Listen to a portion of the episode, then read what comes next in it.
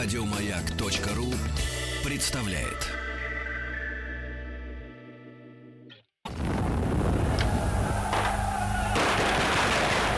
Граждане министры Временного правительства, именем Военно-революционного комитета объявляем ваше Временное правительство арестованным. Это мы Совершается пролетарская революция нашего экономики. Именем революции. Ваши документики.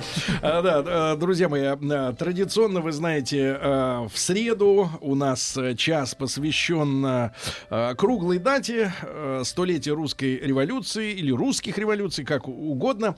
И, конечно, рад приветствовать в нашей студии Василий Жановича Цветкова. Василий Жанович, доброе утро.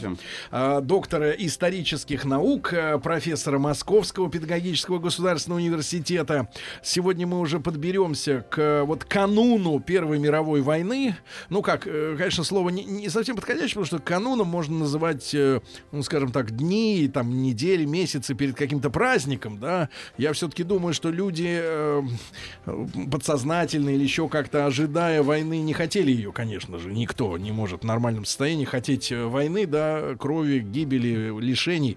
Вот. И, и с Василием Жановичем э, вот после нашей предыдущей встречи, да, перед майскими первыми праздниками, а, вот интересная такая подробность, я просто хотел бы, чтобы Василий Жанович это озвучил лично. Э, Разговорились о том, что вот перед войной э, дух воинственный витал, он отразился в некоторых э, архитектурных решениях, да, например, Да, здание, здание как раз вот э, вашего университета, да, главный корпус. Э, главный корпус замечательное, и Киевский вокзал, Киевский вокзал, достроенный уже в Мгм, 18-м, мгм. Ну да. вот, и мост, соответственно, да, Бородинский э, мост. Там есть элементы вот эти римские такие, да, Да, да, да, колонны эти, шапки эти железные с Мгм, гребешками, вот, и э, Василий Жанович такую подробность рассказал, я просто не сталкивался ни- никогда с этими материалами, а Василий Жанович все-таки глубоко знает тему.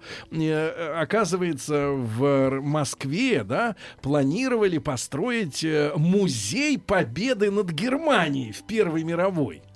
Да, Это очень любопытно, да, Василий Жанович, чуть-чуть об этом. Именно так и планировали. Ну, э, музей это, скажем, э, так, что он был больше при уже таком большом дворце, э, комплексе, мемориальном комплексе. Э, конечно, основная цель этого комплекса, который планировался, э, предполагалось это дань памяти погибшим, э, потому что проектировался он как раз уже в э, годы войны, и было ясно, что война Жертв требует много. очень много жертв, да, много погибших, гораздо больше, чем во все предыдущие войны, А которые почему вела именно Россия. в Москве, а не в Питере? А в Питере тоже предполагалось, но в Москве, вы знаете, здесь, наверное, э, инициатива, может быть, еще городских властей и лично архитектора Щусева, потому Который что... потом мавзолей. Который потом проектировал мавзолей, совершенно верно. Ну, вообще знаменитый архитектор наш э, российский, советский. Вот. А э, здесь была задумана идея мемориального комплекса э, кладбище, братское э, кладбище всехсвятское на Соколе. И вот именно там должен был располагаться этот дворец, этот комплекс. А э, вот если сегодня представить улицы там или, не знаю, какие-то опорные э, точки, где это должна Ну, была это метро махина? Горьковская. Это, кстати, довольно известное здесь место. И, общем, Там сейчас что? А там сейчас как раз вот э, Торговый идут центр? разговоры о том, что да, вот надо там какие-то проводить э, строительные работы и так далее. То есть есть мнение такое, что действительно этому кладбищу угрожает очень серьезная опасность. Остаткам, вернее, этого кладбища. Потому что вообще пло- площадь его была очень большой. И не случайно вот этот вот мемориальный комплекс э, предполагалось сделать именно как ну, такой своеобразный въезд в Москву. Потому М. что, да, это как раз э, это же Ленинградское шоссе. И, собственно, вот идея была такая у архитекторов э, некоторых, что вот при въезде в Москву сразу будет вот видно это э, такое Махина, парадное да? э, здание, символизирующее, конечно, и память погибших, но и торжество победы. Потому что, как вы А были все, у- заметили... все уверены в этой победе? Были уверены. Были уверены все, что обязательно наши войска там войдут в Вену, Будапешт, Берлин, безусловно, и вот эта память э, о павших, память о войне, которая, может быть, кстати, были такие высказывания часто, будет уже последней войной в истории человечества.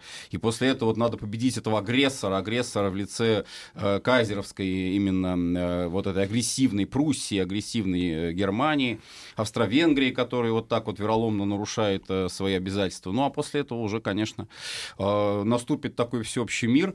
Э, ну, естественно, это психология, это надо просто вот понимать, что э, у нас э, население вот и Москвы, и Петрограда, кстати, переименованного именно вот Петербурга в Петроград переименовали ведь не случайно, именно с началом войны. Но ведь что они что, показать... не, не были в курсе, что Санкт-Петербург это голландское название, а не немецкое? Все равно вот этот Бург, Бург, немецкий город, ну, надо вот от этого избавиться. Поэтому, опять же, опять же, не инициатива тоже исходила исходило снизу. В общем-то, это было не какое-то вот э, властное решение.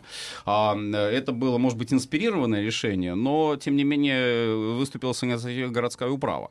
То есть это как бы самого населения. Mm-hmm. Сам Я так читал народ. воспоминания вот mm-hmm. людей, которые тогда жили. Mm-hmm. Говорят, что вот за эти 10 лет, там, в 24-м же все на Ленинград поменяли. Так, по большому счету, широко и не прижилось. Ну, вот этот период, конечно, был очень короткий. Просто Петроград, ну, вообще, э, вот если посмотреть, да, действительно, это русское сочетание город Петра, град угу. Петра. То есть даже не апостола Петра, а именно Петра Первого, Петра Великого. То есть вот тут вот такая вот как бы параллель была. Но, а император-то э, поскромнее был. Ну, конечно. Э, но все это, вот я говорю, все это предполагалось. Э, были проекты, были очень интересные чертежи. Вот угу. что успел сделать Щусев из вот этого проекта, это там был построен небольшой храм. Который потом... на кладбище, который был уничтожен уже затем, да, многокупольный много, многоглавый, но это в стиле как раз вот Щусева, он любил вот э, параллели с северным зодчеством, это и можно проследить вот в Марфо-Мариинской обители, э, знаменитый Покровский э, храм. А в принципе здесь, я говорю, вот эта национальная волна, вот национальная линия в архитектуре, в живописи тоже это можно отметить, например, творчество Михаила Васильевича Нестерова, который, кстати, начало войны тоже приветствовал, лично выехал на фронт, и писал там зарисовки с генералов, солдат, э, вот, думая потом э, осуществить вот такой вот тоже глобальный замысел. Да. Многие художники. Ну, у Нестерова, кстати, это воплотилось. Это знаменитая картина «Душа народа на Руси». Она была э, экспонирована как раз буквально вот последний месяц перед революцией. Буквально вот конец 16 начало 17 года выставил ее Михаил Васильевич, и она там символизирует вот это вот единство движения народа к какому-то вот светлому будущему. И там мы видим, э, вот как герой этой картины, там и солдат, отравленный газами, э, под руку его ведет, э, ослепший солдат, под руку его ведет сестра милосердия, а в центре вот э, как бы такое триединство православие, самодержавие, народность, то есть в центре э, крестный ход, э, несут э, почерневший лик э, Спаса, икону, э, участвует царь в таких э, облачениях 17 века. Но, э, да, и что тоже интересно, э, в этой же колонне идут Э, но совершенно уже не связанные с этой, может быть, э, с этим временем, идут уже покойный Лев Толстой, идет Достоевский, идет э, философ Соловьев, то есть вот такая вот единая, единая Россия да? получается. Коллажик да, такой, это такие фотошоп. Э, вот 16-17 э, год. У Рахманинова, я прошу прощения, еще момент очень важный, да, наверное. Да. У Рахманинова даже, вот, казалось бы, композиторы, люди далекие от войны. Но вот знаменитое «Всеночное бдение» а, написано именно по вот тоже, наверное, таким впечатлением mm. от войны. Мы, Василий Жанович, обязательно вот когда подойдем, да, подберемся uh-huh. к этой истории, истории февраля, угу. надо будет обязательно понять, э, ну, скажем так, умонастроение, да, да что да, ли, да, э, которые царили, потому что вот вы, с одной стороны, описываете, да, людей, которые э, там восторгались, да, и преклонялись перед э, русским солдатом, а с другой стороны, эти толпы дезертиров и распропагандированных и так далее и тому подобное, и просто накокаиненных матросов, да, которые на штыки, значит, своих командиров поднимали и за борт выкидывали. Вообще тут как-то про прочел невероятную историю из... Побывали мы там с тест-драйвом э, в Новороссийске в очередной uh-huh, раз, там, uh-huh. в Геленджике, и там же вот где затоплены были корабли наши. Да-да-да. И там историю прочел о том, что в феврале вот 18 года э, с Кавказа, потому что на Кавказе фронт был Кавказ тоже расстроен, фронт, там да. возвращалась uh-huh, uh-huh. какая-то артиллерийская батарея, э, а большевикам э, надо было в Краснодарском крае навести порядок. Но и солдаты подошли к своим офицерам и говорят, мол, слушайте, что-то не очень хочется воевать, э, давайте мы, может, на берег... Что делать? Офицер говорит, ну, давайте демобилизуйтесь, потому что полный раздрай. Большевики сначала сказали, да, будете демобилизоваться, потом подошло два корабля с матросами и говорят, если не пойдете сейчас, значит, воевать, мы вас сейчас потопим здесь прямо, а, в принципе, отдайте нам своих офицеров, которые mm. вам посоветовали. 43 человека были выданы, им тут же надели на ноги золотники, золотники так, так понимаю, решетки из печей. Uh-huh ну, через который зола просыпается, просыпется, да, mm-hmm. когда сгорают бревна. Вот, э, надели на ноги золотники и утопили 43 человека тут же на глазах у всех. После этого солдаты пошли воевать. И, наверное, многие остались лежать.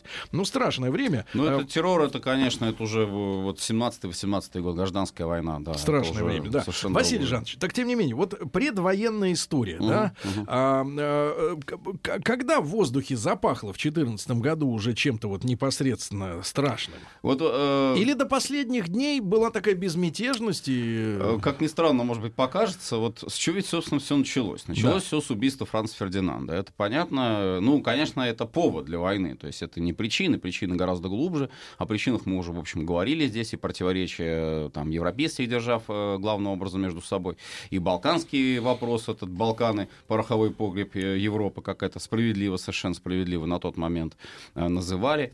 Вот. Но э, всегда оставалась какая-то надежда на то, что все-таки удастся избежать войны, удастся сохранить мир. Ведь вот если опять же посмотреть на Балканы, там ведь могло, могло вспыхнуть э, уже и до этого тоже. То есть э, это был 909 год, боснийский кризис. Это были знаменитые Балканские войны, 12-13 годы. Э, но каждый раз удавалось, в общем-то, договориться. Я уж не говорю там конфликты колониальные, там, допустим, марокканские конфликты или там суданский конфликт там, между Англией, Францией, Германией, mm-hmm. там тоже. Ну, вот хорошо, хоть мы конфликты. туда не лезли. Ну, у нас, слава богу, территории были большие. Вот. А здесь просто ведь э, всегда, вот, наверное, поучительно как раз э, начало Первой мировой войны в том, что всегда сохраняется возможность сохранения мира до последнего шанса, до последней какой-то, может быть, запятой даже вот в э, дипломатических нотах, которые между собой обменивались, очень активно обменивались представители э, разных стран. Я, а, э, да. Василий Жанович, только маленький, меня люди поправляют, действительно, угу. не золотники, извините, колосники, слово из головы. А, ну это, колосник, да, да, колосник, там. тяжелый. Да. да, так вот, э, убийство Франца Фердинанда, ну, допустим, э, вот говорили в прошлой передаче мы о том, что Франц Фердинанд, безусловно, был э, сторонником, убежденным сторонником э, создания из Австро-Венгрии вот этой триединой э, монархии, то есть чтобы славяне тоже вошли под крыло э, вот этой э, государственности, и чтобы это был такой западный вектор развития для славян, угу. что-то такое напоминающее, может быть, аналогии уместны здесь с Евросоюзом. Ну, наконец-то да, их просветить. Э, вот. И, э, да, ну и, естественно, при этом добиться того, чтобы в этих странах были заинтересованы в сотрудничестве правительства, потому что вот на тот момент в Сербии э, династия Карагеоргиевичей, она откровенно ориентировалась, полностью ориентировалась на Санкт-Петербург, на Российскую империю. То есть здесь мы были с ними очень тесно связаны. Угу.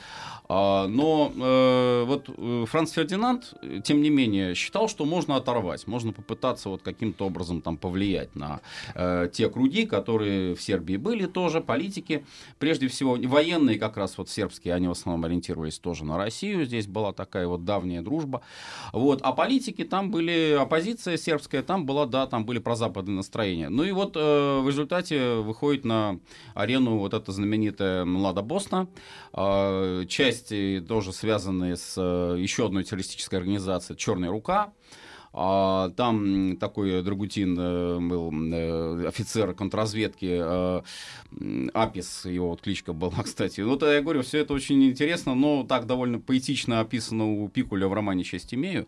Хотя там есть, конечно, определенные неточности, может быть, чисто такого вот фактологического порядка, но в целом, в целом вот там канва выдерживается. Да, да так вот, совершается этот теракт. И вот что интересно, реакция. Реакция Белграда и реакция Вены. Как ни странно, может быть, покажется, но Белград соболезнует, э, откровенно соболезнует вот этому вот убийству. То есть выражаются официальные заявления о том, что да, вот э, это очень плохо, что вот произошло это убийство. И, конечно, Белград официальный, в общем-то, открещивается от этого убийцы, открещивается от Гаврила Ну, Принципа. это как бы какая-то бандитская группировка. Ну, да? по большому счету, да. Но, опять же, здесь вот единственное, в чем нельзя было не учитывать Белграду, это настроение армии, это настроение военных. Военные здесь, э, это вот Великая Сербия. Великая Сербия от моря до моря должна быть, а тут австрияки мешают. э, Вот. И поэтому вроде бы как тоже есть интерес э, продолжения этой э, конфронтации.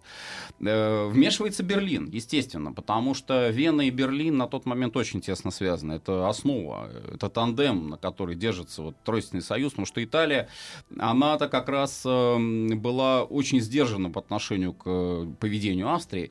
Итальянцы считали, что вообще австрийцы чрезмерно э, агрессивно настроены по отношению к Сербии. И, кстати, это одна из причин, почему Италия потом от Тройственного союза отошла вот, э, и осудила э, агрессию Австрии, Австро-Венгрии против Сербии. И уже отпал вот этот элемент. А вот что касается Вены и Берлина, то здесь были отношения ну, достаточно доверительные. Поэтому мы с полным основанием можем говорить, что если бы Берлин был заинтересован в ограничении этого конфликта, то он бы, конечно, оказывал давление на Вену, как это уже было сделано. То есть это делалось э, и ранее тоже. Вена слушалась Берлина. Правда, до определенных тоже пределов. Здесь берлинскую вот эту вот э, составляющую, может быть, э, преувеличивать не стоит.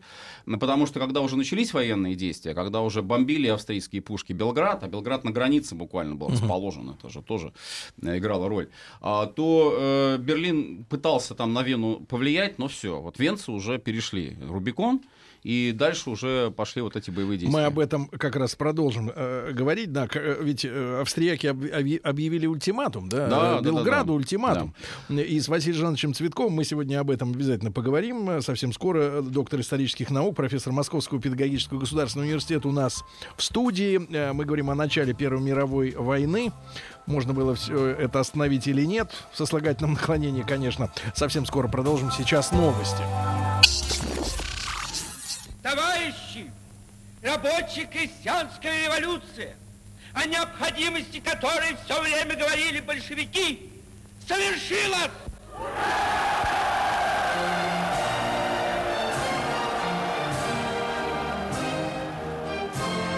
Именем революции. Друзья мои, итак, э, с Василием Жановичем Цветковым, доктором исторических наук и профессором Московского педагогического государственного университета, э, говорим о последних вот э, днях, неделях э, перед началом Первой мировой э, э, войны, да, катализатором революционных процессов и у нас, и в Германии. Вот. э, и, Василий Жанович, так что за ультиматум поставили венгры, ой, господи, венгры, э, австрияки, Вена. австро-венгры. Ну да. э, Белграду? Ну вот смотрите, очень интересная тоже ситуация получается. Логика вот подсказывала бы, что подобного рода документы должны появляться там буквально через несколько дней после совершения убийства. А здесь э, мы видим, что целый месяц, в общем-то, Целый месяц. Да, э, без малого там э, идут какие-то вот непонятные совершенно действия. Ну, правда, можно объяснить это тем, что происходило расследование этого теракта.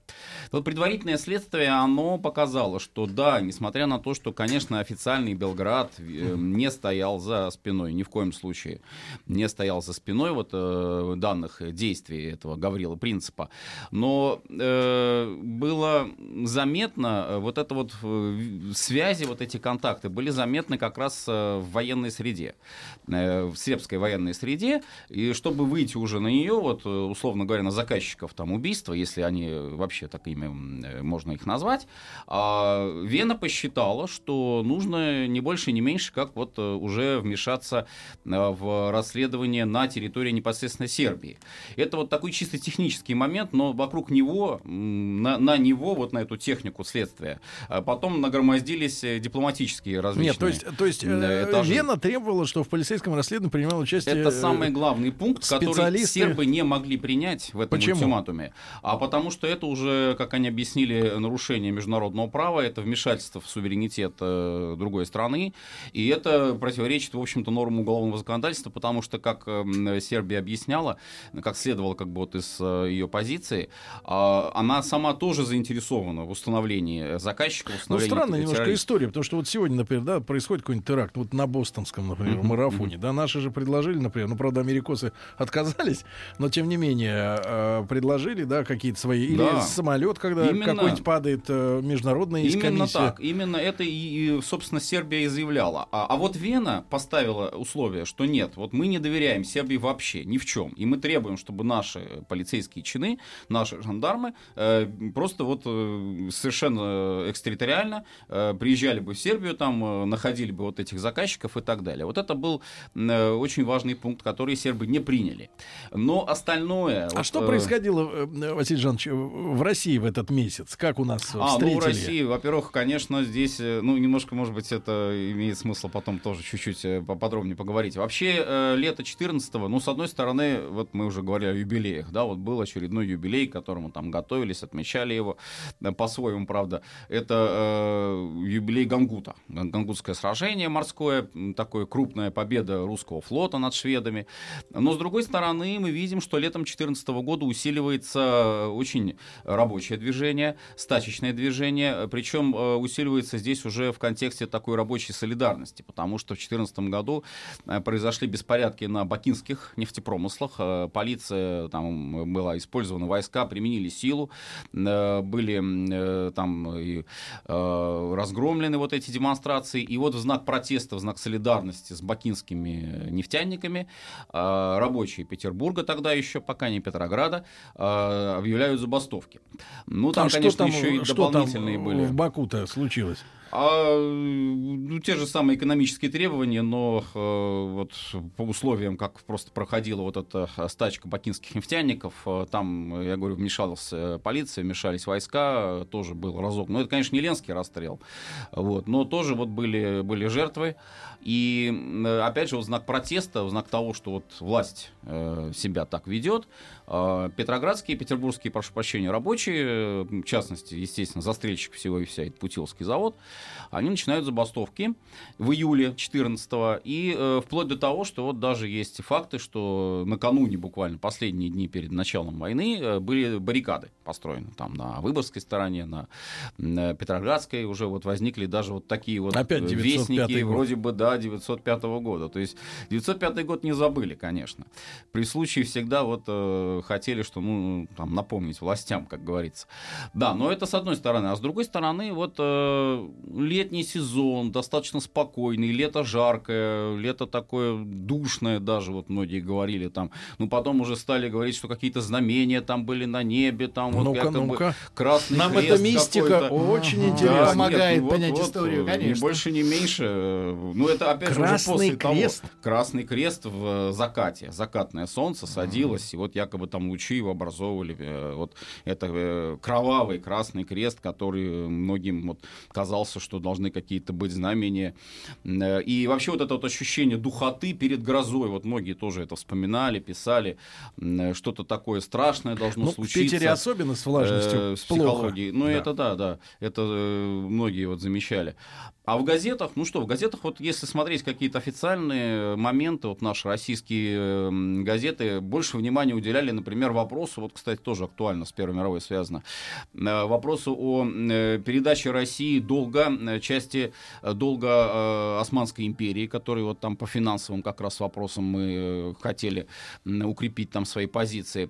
А, Обсуждали вопросы, связанные с э, статусом Монголии, между прочим, вот это тоже, э, кстати, накануне войны э, российское правительство гарантировало Монголии автономию, и даже само монгольское руководство мечтало уже о том, что Россия, может быть, даже независимость э, обеспечит Монголии от Китая, потому Мгм. что после революции синьхайской, вот этой знаменитой китайской монголы, где была свергнута династия Цин, э, монголы заявили о своем э, вот уже Отделении? отделении, да, и на Россию очень надеялись.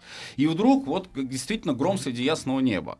Рабочие бастуют, понятно, значит, э, дачники отдыхают, э, там дипломаты э, думают о, о Монголии и о, о Турции. И вдруг совершенно неожиданно, вот когда это все начинает меняться? Наверное, после визита в Петроград главы Франции Понкаре. Угу. Понкаре, На корабле не случайно приплыл. его, да, не случайно его называли Понкаре война. То есть это был политик, француз, убежденный, Милитарист. патриот, да, убежденный вот сторонник возвращения этих захваченных земель, Эльзас, Лотарингии. И, конечно, убежденный э, стопроцентно сторонник Франко-Русского Союза. То есть вот э, идея э, того, что если вдруг начинается война, то Франция и Россия в нее обязательно вступают, это для Понкаре было просто вот э, св- священный, священным текстом. И когда он в Петроград, э, в Петербург, опять прошу прощения, э, приезжает, э, он заявляет прямо сразу, вот Сазонов, министр иностранных дел, с ним беседует, военные с ним встречаются, и сам император, сам Николай II заявляет их о том, что мы, Франция, обязательно поддержим Россию. Э, Если начнется какой-то конфликт с Австрией, то Париж, э, можно рассчитывать на поддержку Парижа. То есть это был очень дружественный визит, там был парад э, в Царском селе, там была торжественная встреча там на Финском заливе, кораблей, то есть это демонстр... яркая, очень яркая демонстрация дружбы. Но на фоне вот этого визита, как только он заканчивается, как раз э, и э, всплывает вот эта угроза австро-сербского конфликта, которая до этого, в общем-то, локализовывалась э, в основном по дипломатическим каналам, э, через э, телеграммы, которые обменивался Белград э, с Петербургом. И вот согласно этим телеграммам, э, как раз следовало э, Сазонов, э, даже во многом не посвящая Николая II в, подробности этих переговоров, Сазонов говорил Белграду, что нужно уступать, нужно уступать Вене, ничего страшного не случится, идите на определенные уступки, правда до определенного предела. Вот как раз этот пункт о вмешательстве в суверенитет Сербии, он стал этим пределом. А, И буквально меняется обстановка за где-то последние 5, наверное, 6 дней, вот за неделю до вот этого рокового дня, э, до начала войны, 1 августа, вот если смотреть по новому стилю, здесь э, как раз э, роковые дни стали для России. Там же у нас какую-то роль играл министр иностранных дел, да? Очень большую. Вот как раз Сазонов, ну там, наверное, нужно не его одного выделить, а, э, пожалуй, тройка вот такая активная. Это министр иностранных дел Сазонов Сергей Дмитриевич, это начальник генштаба Янушкевич, он же потом станет начальником штаба Верховного главнокомандующего генерал Янушкевич, и военный министр Сухомлинов. Э, Сухомлинову принадлежит э, статья, о которой, кстати, в свое время очень много говорили. Э, Статья, правда, он ее потом как бы немножко дез- дезавуировал, но статья, опубликованная, в которой утверждалось категорично «мы готовы к войне». То есть там перечислялись достижения российской военной техники, российской военной промышленности, и говорилось о том, что вот у нас там и Ильи Муромцы четырехмоторные и мощные, таких нигде нет. Действительно, таких не было на тот момент бомбардировщиков. И вот у нас, значит, самые лучшие полевые трехдюймовки. И э, э, оружие стрелковое тоже замечательное. И что самое главное, наш народ э, русский вот готов постоять за Россию, готов, значит, пролить свою кровь за Отечество. То есть сомнений э, в том, что вот Россия как-то не готова к войне, а именно это был определенный сдерживающий фактор, например, для Столыпина, когда э, речь шла о боснийском кризисе. Ведь почему, собственно, вот Россия не вмешалась ни тогда, ни в Балканах, э, ни Балканские войны не вмешалась? Потому что э, четко было заявлено, что технически еще недостаточно армия подготовлена. Достаточно она будет подготовлена к 16-17 году. Немцы это, кстати, тоже прекрасно знали, потому что сохранились э, неоднократные вот эти свидетельства, воспоминания о том, что немцы очень торопились э, войти в войну, именно исходя из того, что если ждать, э, если давать России шанс на усиление военной промышленности, то э, Р- Тройственный союз, собственно, Германия, Австралия Проиграет. столкнутся с очень серьезными противниками. Да, ведь это будет уже э, коалиция там Франции и России. Про Англию, кстати, э, в Англию не верили. Вот это тоже один из факторов, который повлиял на позицию Берлина. Э, Потому что Эдуард Грей в традициях такой вот английской политики, вот этих замечательных, сложно сочиненных, сложно подчиненных предложений, он очень ловко говорил, что вот да, мы за мир, но если то, то, соответственно, мы должны будем выступить там. То есть вот эта вот завуалированная британская дипломатия, она э, тоже играла свою роль. Вильгельм II, когда потом уже, э, вот его, кто с ним общался, вспоминали, что когда Англия уже достаточно четко обозначила свою позицию в том, что она поддерживает Францию и Россию, э, был настолько возмущен, что называл там самыми последними словами англичан, там, нация торгашей, там, они нас обманули.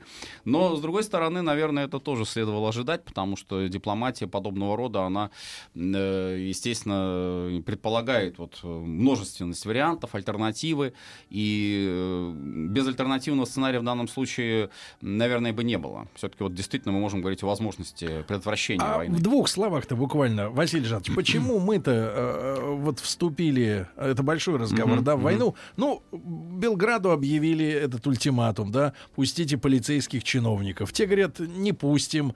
Э, тогда австрияки начали обстрел с Дуная, да, я так да. понимаю. Ну, первая начинается австро-сербская война, собственно, ее так вот многие называли. Австро-сербская война, австро-сербский конфликт. Как Но... говорится, э, если вот э, оперировать сегодняшнего дня, да и воюйте себе, как говорится, на здоровье, правильно? Э, тут был очень важный, наверное, не единственный фактор. Момент. Значит, да. Василий Жанович Цветков, доктор исторических наук, сегодня с нами.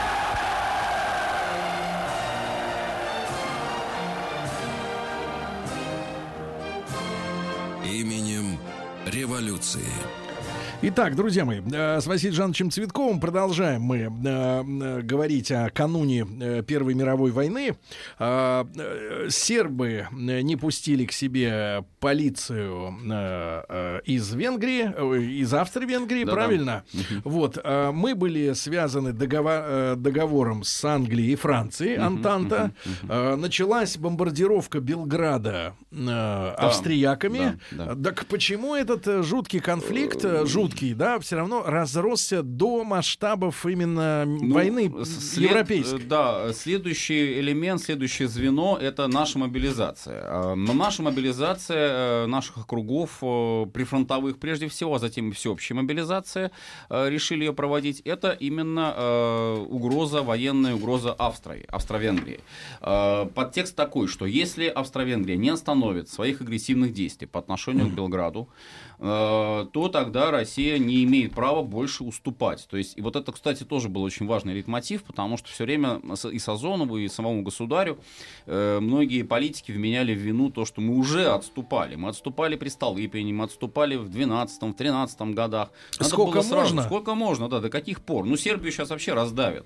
Вот, смотрите, уже боевые действия Но идут. мы с Сербией были в состоянии каких-то договор, договоров? Э, здесь, да, конечно, здесь были и различные, ну, такого, наверное, как вот с франко-русским э, договором здесь не было, но были обязательства о том, что э, Россия оказывает э, Сербии всяческую материальную, финансовую, военную, в том числе, поддержку. Так. Именно с тем расчетом, это после Балканских войн, именно с тем расчетом, что Сербия является действительно вот таким защитником российских интересов на Балканах.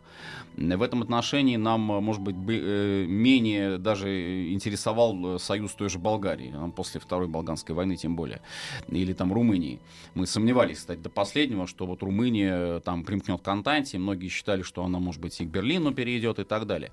Да, ну так вот следующее звено, это вот как раз наша мобилизация, и э, Вы как уже оцениваете, это правильное, правильное решение Вмешивается было? Берлин. Здесь, опять же, чисто технический момент. Почему? Потому что э, огромная наша территория, полностью отмобилизованы были бы войска э, по такому самому оптимистичному прогнозу где-то э, в течение ну, месяца 40 дней. А немецкие войска, австро-венгерские войска, которые уже вот идут, ведут боевые действия, они мобилизуются очень быстро. Они мобилизуются в течение нескольких дней буквально. И э, если начинается война, опять же, угроза того, что Германия может напасть на Францию, и тогда заработает вот этот механизм союза. Сначала вот влево, потом направо. Да? да, вот мы же не были уверены, что, собственно, немцы на фран- французов не тронут. Англичане, они вот как стоят там за Ла-Маншем, и у них вот своя такая позиция, что если да, но там вот угу. туда-сюда. Да, так вот, э, от мобилизации мы отказываемся, хотя государь э, колебался. Он, в общем-то, считал, что можно и отменить мобилизацию. Но вот Сухомлинов, Янушкевич, Сазонов Сазонов, вот эти вот э, люди, которые убеждали государя в том, что нельзя это делать, потому что нам нужно минимум там месяц для того, чтобы армию подвести к границам, чтобы можно было сосредоточить войска, чтобы защитить вот эти приграничные территории. Естественно, никто не, не думал о том, что вот надо повторять маневр Кутузова в 812 году, типа мы отступим, заманим, а потом разобьем. Нет, ни в коем случае. Говорили, что ни пяди земли не отдадим, и для, для этого нужна армия, которая стоит уже на границе, уже готовая к отражению вот этой агрессии. Так. Э, возможной. У нас началась. Э, да, у нас началась, а у них еще нет. И у кого? Берлин, э, у, у Берлина, немцев. прежде всего у немцев, потому что немцы мобилизацию свою делают достаточно быстро. Это буквально вот, собственно, 31 июля, 1 августа мобилизация проводится. Но, опять же, немецкий мобилизационный аппарат, он настолько был уже хорошо подготовлен, что для них вот провести эти мероприятия было проще. И, опять же, в силу и меньшей протяженности меньше. и большей густоты железнодорожной сети, тут это все вот влияет. Мы отказываемся это делать, мы сербов не, как бы в обиду не даем. А тогда вот, значит, следующий э, этап – это выяснение отношений между Берлином и Санкт-Петербургом. Восемь телеграмм обменялись между собой Вильгельм и Николай. Причем э, некоторые телеграммы расходились между собой по времени. То есть, э, если вот эти тексты телеграмм посмотреть, то опять же создается впечатление, что и Вильгельм, и Николай II, они говорят о мире но при этом идет четкий совершенно подтекст, что если вот этого мира э, у нас не получается, а в том, что его не получится, виноваты вы, то есть виноват Петербург или виноват Берлин, то тогда не обессудьте, не обижайтесь, ну вот нам ничего другого не остается. То есть это не войну. переговоры. Да, так вот, э, самый принципиально важный момент все-таки. Э, мобилизации проводятся, мобилизация сохраняются, но нота о начале боевых действий вручается именно со стороны Германии.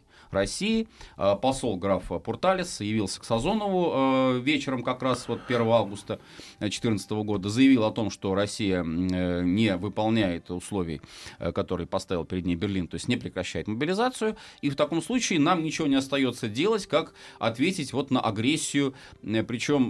На агрессию? Агрессию, да, это расценивалось как агрессивные действия русского царизма. Погодите, так больше, сейчас, же, сейчас же балалайка-то та же самая играет, что, мол, Россия у себя себя на своей территории, э, на территории э, Калининградской области, разворачивает э, С-400. Ну, вот именно. Это вот. как, mm-hmm. можно сказать, агрессия, если люди на своей территории? Вы претесь сюда со своими, дома, на со своими вот базами. Вот именно. Это та же история. Вот очень, очень много схожих таких моментов, безусловно. Хотя, конечно, мы не должны забывать, что все-таки на тот момент действовал четкий тандем, опять же, вот я еще раз это подчеркну, Петербург-Париж.